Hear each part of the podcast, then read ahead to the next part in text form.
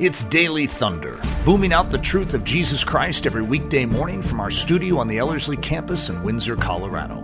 To learn more, visit Ellerslie.com. Welcome back to Daily Thunder. Uh, today we're debriefing or, or, talking about some of the topics that were covered in the last Sunday sermon, which is, which is one of the classic sermons that we're going through.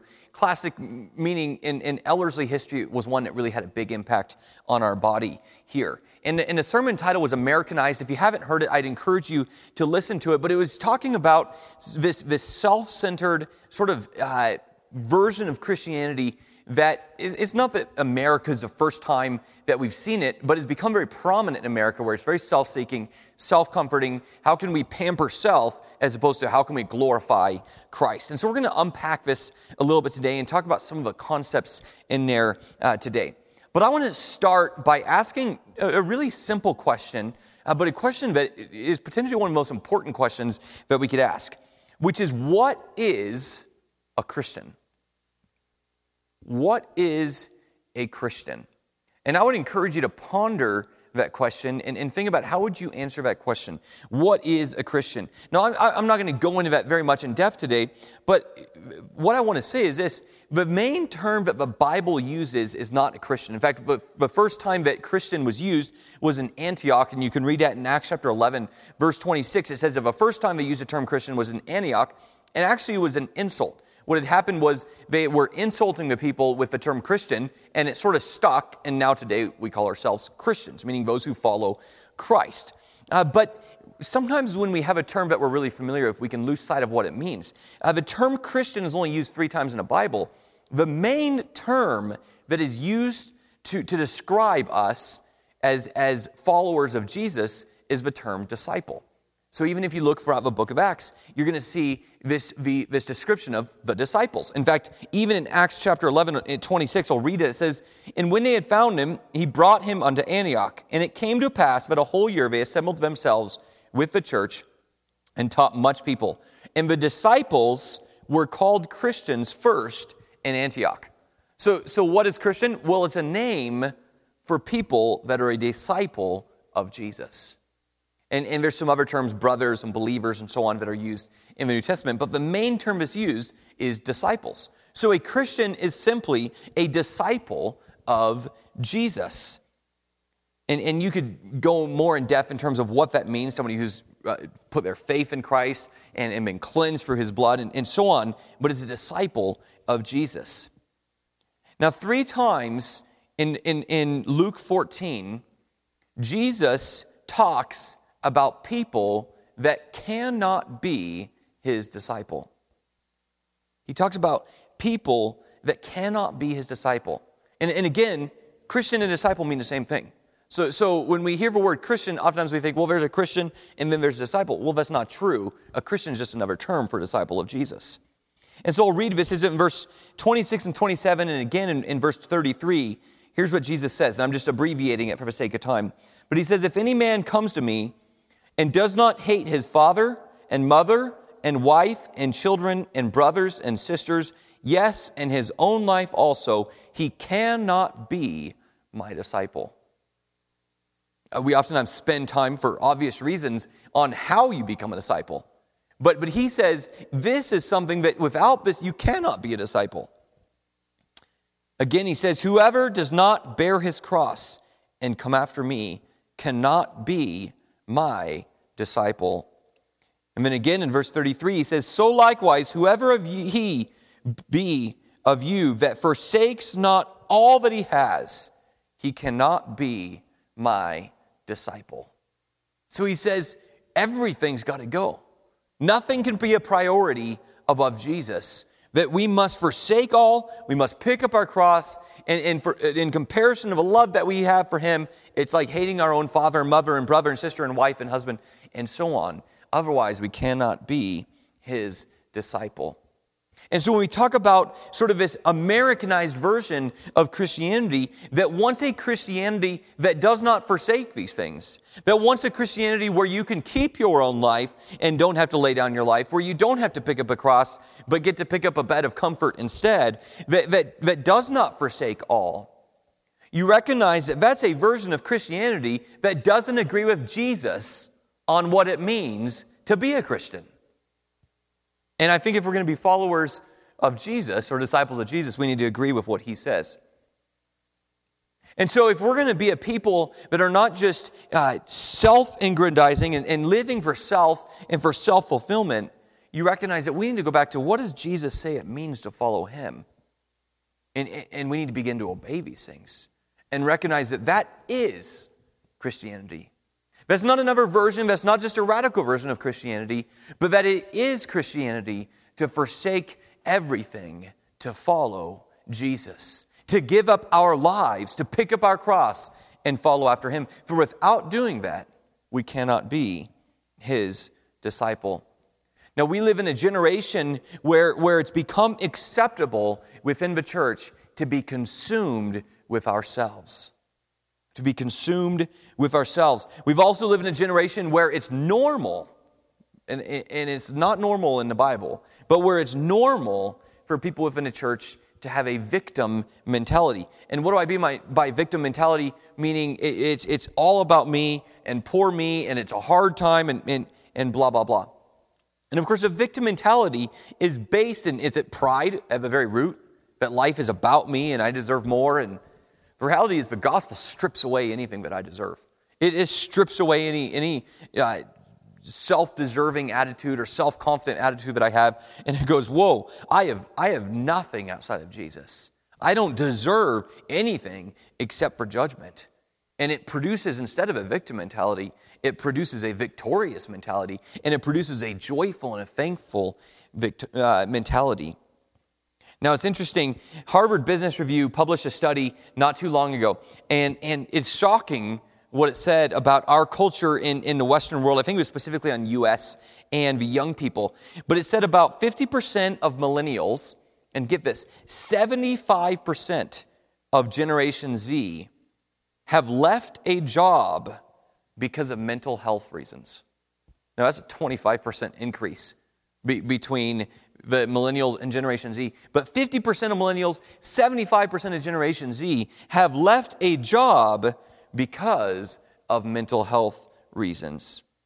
And, and I would challenge that it's not just that all of a sudden our, our brains are turning to mush in this generation, but that we have taken on idols of, of, of ourselves and of things in our culture that are causing a, a degradation in, in the, the mindset and the minds and, and the entire life of this generation. In 1 John 5, the very last phrase in the book of 1 John, he says this He says, Little children, keep yourselves from idols. Amen.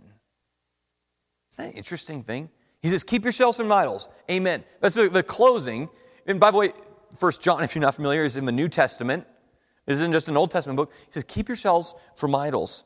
And this should warn us as the church, because this is written to believers, should warn us as the church that we are to be watchful against idolatry coming in.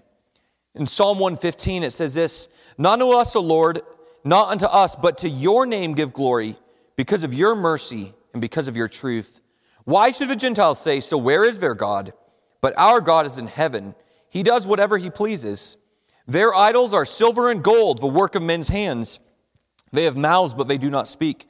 Eyes they have, but they do not see. They have ears, but they do not hear. Noses they have, but they do not smell. They have hands, but they do not handle. And feet they have, but they do not walk. Nor do they mutter from their throat. Those who make them are like them, and so is everyone who trusts in them. That you have all these idols that are, if you want to say, sum it up, they're incapable. They can't smell, they can't see. Yeah, they've got the eyes, but they can't see. You know, they, have got feet, but they can't walk, and so on. They've got the appearance of being something that can, that can help, but they're incapable to actually do anything. They're incapable to actually affect any change. And, and, and, our generation is going after all of these idols that we think are going to change us. But if we just have enough self confidence, if we just have enough self fulfillment, if we just have enough comfort, enough technology, and, and all these different things, then we'll be okay. And yet we see this rapid slide downward in our culture that even from millennials to Generation Z, the, the, the mental strength is very isn't any. 75% of Generation Z has, has left a job because of a mental weakness or a mental health reason. I would argue that that's because those who trust in idols become like them. Those who trust in, in these incapable things to bring life and health and strength and beauty and all that God has created in this world become like them and become incapable. And so, what are some of these idol- idols? Well, I, I just sort of jotted down a few notes in preparation for this. Of course, self fulfillment is one, right? You, you, just look out of a culture and all these advertisements about self fulfillment and how you can get self fulfillment. Well, self fulfillment, according to the Bible, is just trying to satisfy the flesh. And, and, the Bible says we're supposed to put off the flesh, not try and fulfill the, the, the hungers or the desires of the flesh. Comfort and ease We've idolized comfort and ease. A unity. We've, we've made an idol of unity in our culture, haven't we? Where, where we've made it all about peace. And it's sort of like it says in the Old Testament, where they're saying, Peace, peace. And God says, But there is no peace. And so we've given up truth and we've given up Christ and the glory of God for, for a form of unity that isn't around Jesus, but is just trying to unify around things that are not Christ. We've made an idol out of fun, that, that we've idolized the pursuit of that which is, is, is fun for us. And, and it's interesting because we've, we've made these idols, but it's really interesting. Life is a lot of fun when life is not about fun. Life is, it was great when you're not pursuing these things as idols. And yet, when you begin to pursue these things as an end, uh, it, it becomes idolatry. And we've become worshipers of, of these things in our American culture. Retirement, right? We, we've made a idol out of this idea of, of retirement. Of again, it's sort of that comfort and ease idea. That if I just gather up these things, then I can say, like the man in the parable, soul, take your rest. You've got plenty of stuff, you've got your barns full, and God that night appears to him and says, You fool, you stored up things here on earth, and yet you're not rich towards God. Now, one that, that I think in the younger generation we've made a big idol out of is adventure. We, we've idolized adventure. We even spiritualize it a little bit in American culture, don't we? That we have a lot of adventure trips that we call short term missions. Now, there may be some legitimate short term missions, but many of the things that we are labeling eh, under, under the, the name of serving God are no more than an excuse to go out and have some adventure. Now, adventure can be great. God's made it a very adventurous life. But when we idolize this and make adventure a pursuit, what ends up happening is, is it's empty. It can't give us what it appears to be able to give. It can't give life. It can't give joy. It can't give any of these things. So it becomes an idol. Materialism, materialism. And of course, there's 10,000 other things because there's always 10,000, 10 trillion options besides Jesus. But what God has called us to is to put these things off. Not that they're all bad, but not to look to those things but to put away these things, to give up our life, to pick up our cross, and to become his disciples. And this is the quality of Christianity that God is calling it, all of us into because it's really the only version of Christianity. So in Philippians 3, it gives this contrast. And, in the beginning, it gives this, this picture of, of Paul's pursuit and, and givenness to Christ. That it gives this picture of what Jesus talks about in Luke 14, where he talks about getting, giving up everything and picking up your cross and all of that.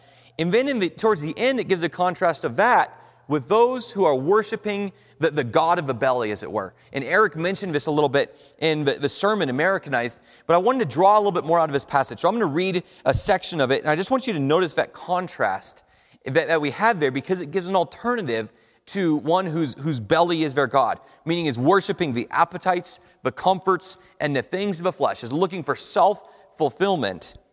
And, and, and, and that's in contrast to those who are seeking that fulfillment, if you want to say it that way, in Christ, who are worshiping Christ.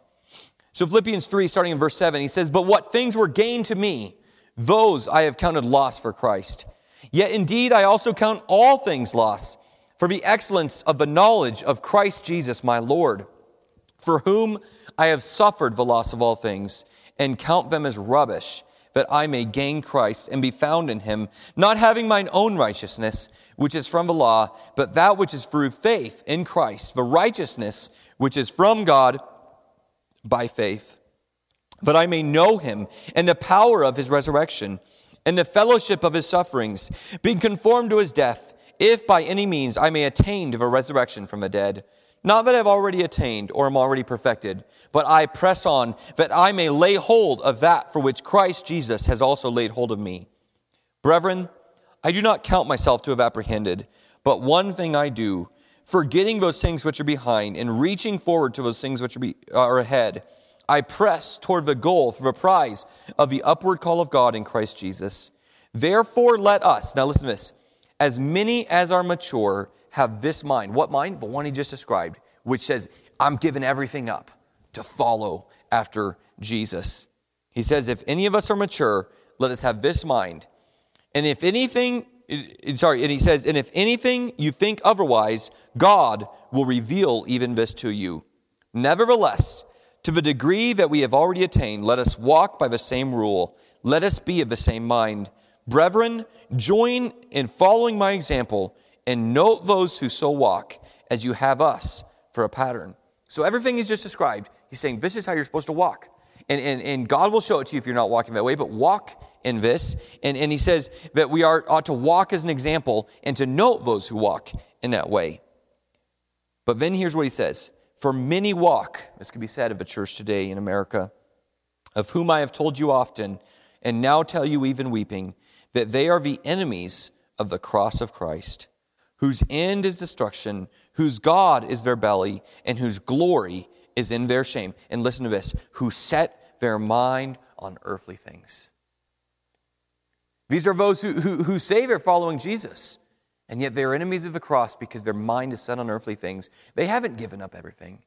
But just like, remember when Peter says to, to the Lord Jesus, and he tempts him with earthly things, he says, No, no, far be it from you, Lord. You don't need to go to the cross. He's being an enemy of the cross in that moment. And, and, and what does Jesus say? Get me behind me, Satan, for you do not savor the things of God, but you savor the things that be of man. They have an appetite for things that are of man. They don't have an appetite for the cross. They don't want to pick up their cross and follow him. They would far rather have an appetite for the things of man. And, and, and, and Jesus rebukes him Get me behind me, Satan. Who set their mind on earthly things. He says, For our citizenship is in heaven, meaning that's where our mind's going to be. That's where our citizenship is, from which we also eagerly wait for the Savior, the Lord Jesus Christ, who will transform our lowly body, that it may be conformed to his glorious body, according to the working by which he is able even to subdue all things to himself. And so there's this version of, of, of what is called Christianity today, which says you can be a disciple and not pick up your cross. And let me tell you today, that's an enemy of the cross. And I'm not necessarily talking about the person, I mean the doctrine. That, that this is not the way of the cross. That, that's, that's somebody whose mind is set on earthly things. But the disciple or the Christian is called to, to make our citizenship heaven, to pick up our cross, to follow after him, and to worship him alone. That we would seek after him, that we would count all things as lost and be willing to suffer the loss of all things, that we might win Christ. And isn't he worthy? That, that he is worthy of all. That our Lord has given all, and he is worthy of us forsaking everything to follow after him. And here's Paul at the end of his ministry, towards the end of his life, and, and he has suffered the loss of everything. I mean, he, he at this point is, is pretty close to even crippled because of the amount of torture and persecution. And yet he says, one thing, I'm going after him, guys. He's worth it. I want to win Christ. Would you make that your aim? Would you be willing to, to set off those things that would distract you, to pick up your cross, to deny yourself, to give up everything to be His disciple? Daily Thunder is a listener supported production of Ellerslie Discipleship Training. At Ellerslie, we are laboring to rouse the Church of Jesus Christ out of its lethargy and build brave hearted Christians for such a time as this. Daily Thunder episodes are released every day, Monday through Friday, from our campus in Windsor, Colorado. And our weekly sermon is delivered live at 9 a.m. on Sunday mornings with a delayed live stream available at noon Mountain Time. Go to Ellerslie.com forward slash daily to get all the details. Note that our live in person version of Daily Thunder is scheduled to resume on weekdays this coming June at the Ellerslie campus in conjunction with our discipleship training season. Thanks for listening.